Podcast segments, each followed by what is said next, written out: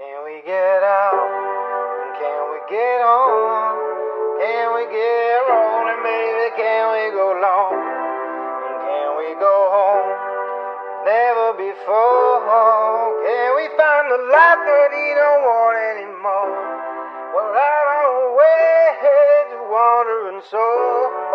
Can we be lost when we got nowhere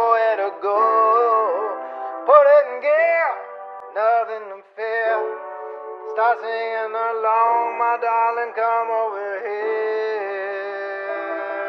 Yes! Woo! That was sick! That was so good!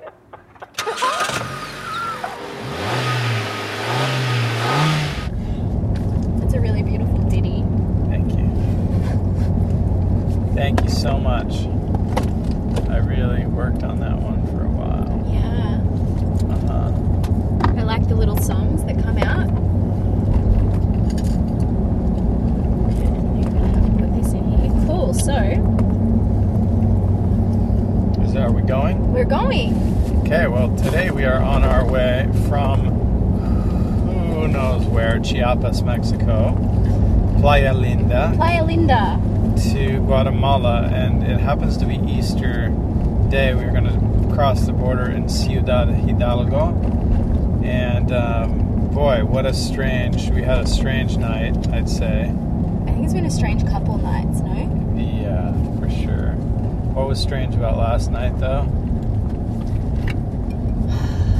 I mean, there were people singing and playing tubas on the street until about 2 a.m. last night in this tiny, sleepy little beach town. I suppose this is how some people celebrate the night before Easter. It felt like We know Mexican spring break. Mexican spring break. We know Jesus didn't hear any of that because he was deep in a hole. But um, Sleeping peacefully. Those who have the foresight, the psychic abilities to know that today Jesus would emerge, were probably historically playing tuba and singing. And maybe that's their way of like raising him from the dead. Yeah, Evoking the probably. spirit of Jesus Probably. with the tuba and the singing. And I'd, I'd like to say, I mean, this is a unique characteristic of Mexico that I really have not yet come to appreciate, but I think one day maybe I will if I reach enlightenment, which is that their capacity to show up, people just showing up, playing really loud and obnoxious music right next to you, totally uninvited, and then asking you for money.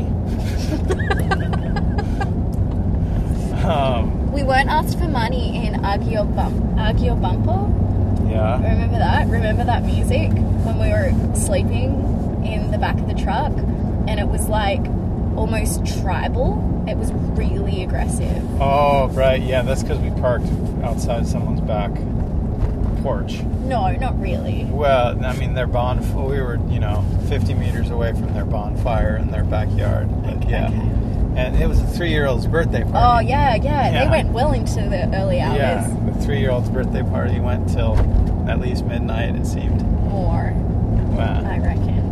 Okay. They were at it all night, and that was crazy music. But yeah, the aggressive. It's aggressive. Taking aggressive music everywhere is really the thing here, because you know you go to the beach and you also see like every little family will have carried their own enormous speaker out to the beach, and each one is playing different Music. aggressive music. It's a cacophony. A cacophony. I wonder what that says about the people. I wonder what it says about me that it I find it so obnoxious.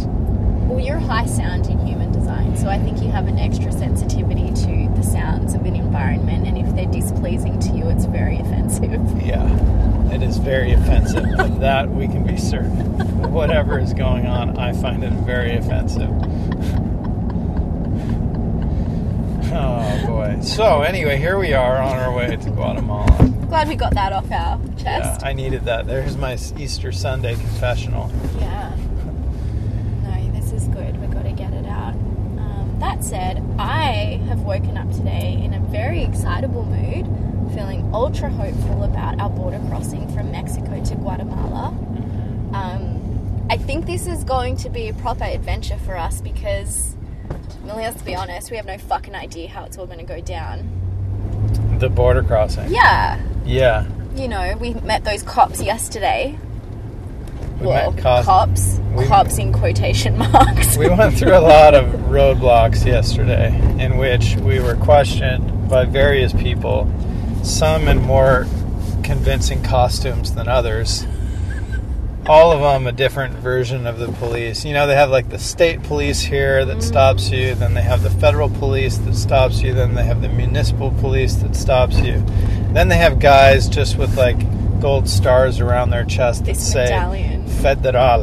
and then they're know. like under this like makeshift tarpaulin tent Right. thing on the side of the road that looks and you're not sure whether or not like it's legit. is it legit is it okay if i just blow this dude off Are they is part that of the gonna cartel? are they just part of the cartel anyway one of these guys threatened to keep nikki but um, i was able to buy her back for 50 pesos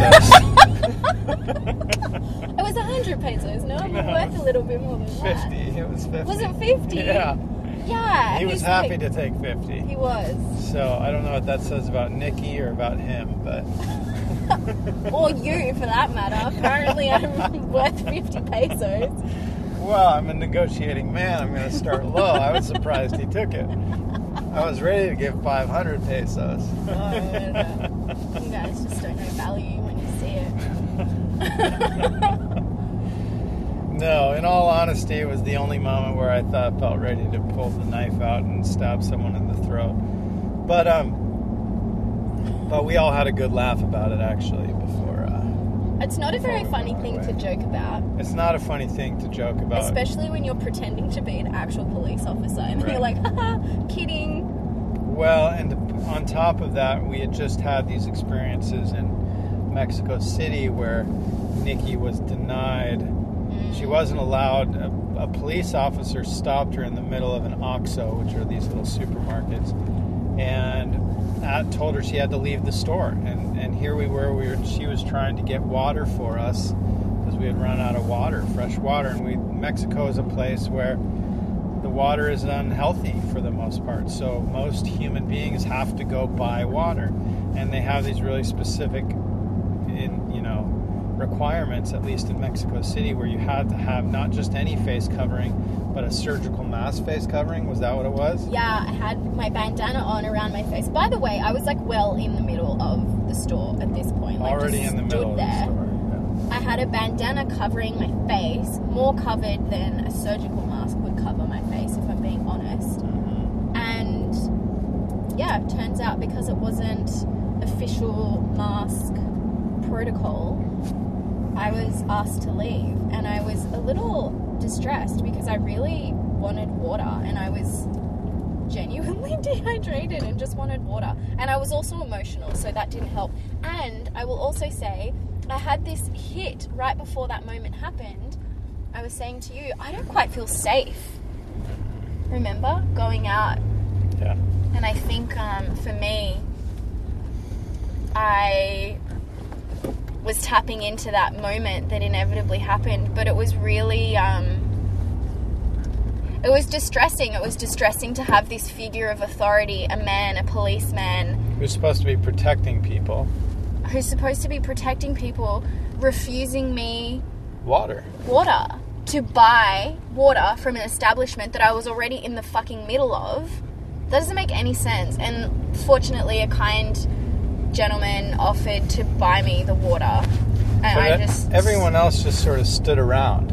yeah. And I'd like to just note, like, this is there's a foreshadowing here for as we see vaccine passports being introduced in New York City here this week, and already in Israel, and them being recommended by the CDC, and legislation trying to be pushed through in the United States.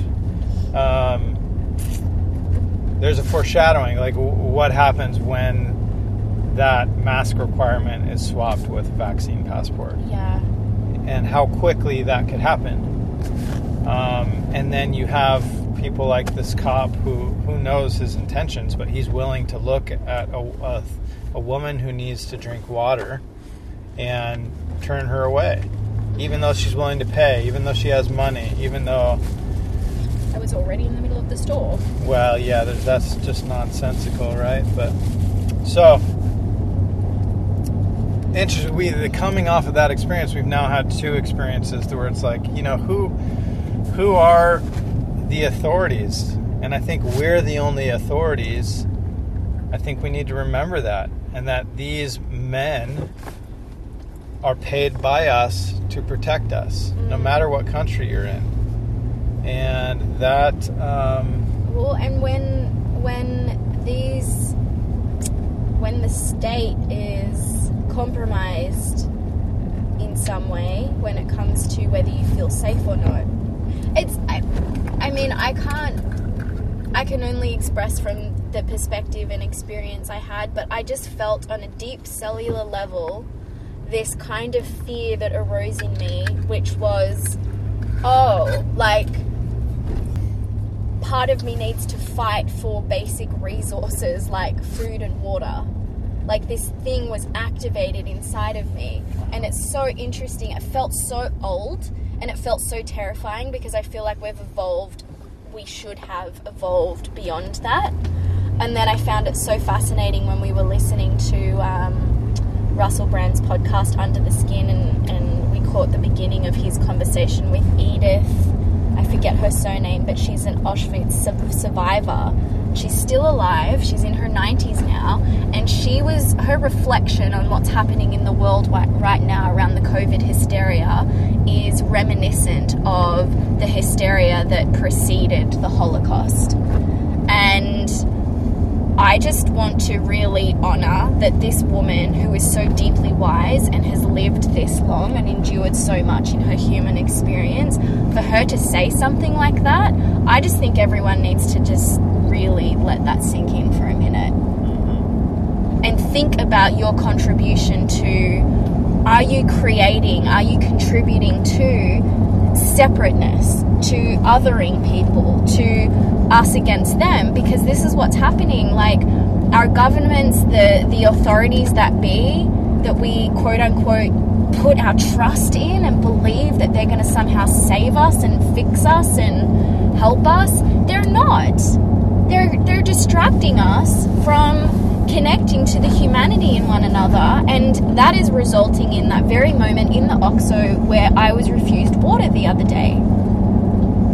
by the people paid and chartered to protect individuals and individual liberty. The police.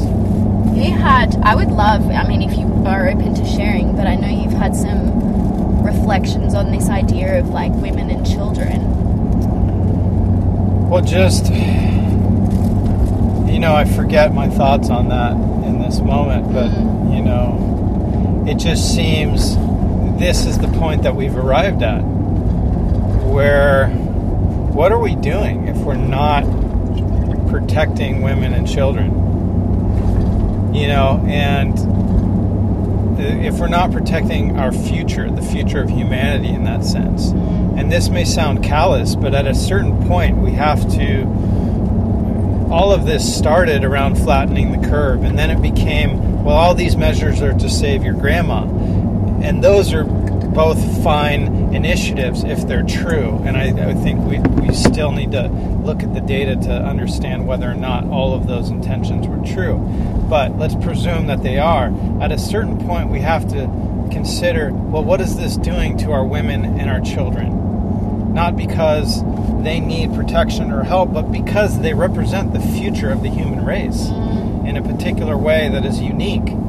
And um, and, and if we've arrived at this point where we're willing to deny women water, or we're putting our children in masks and covering them in hands, toxic hand sanitizer and injecting them with experimental um, medications, what? Where have we arrived? What are we doing? You know, and I would say this to men: What are we doing as men if we allow this to be our culture? Or what are we doing, all of us collectively? Well, I, I love that call to men because um, so much of what we're experiencing is that immature masculine energy just coming to the surface in a big way. And it requires being balanced out.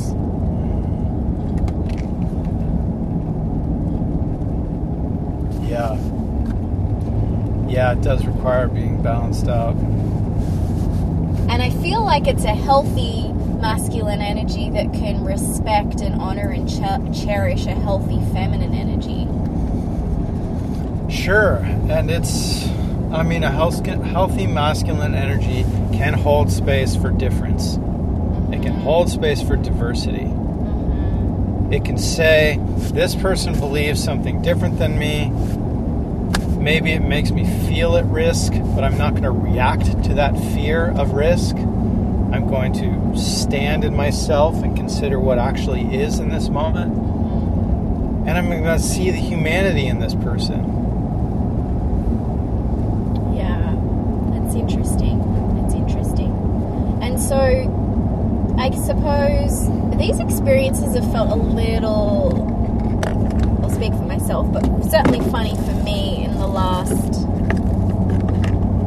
Um, can I help you there? No, go on.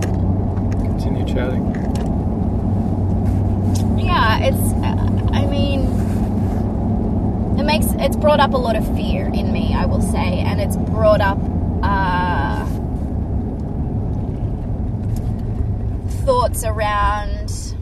Well, I mean, you brought to my attention too, although I was thinking it. You know, there's a chance that unless we get a vaccine or a fucking COVID test, we can't go back into the States, or I may not be able to go back to Canada or to Australia Right.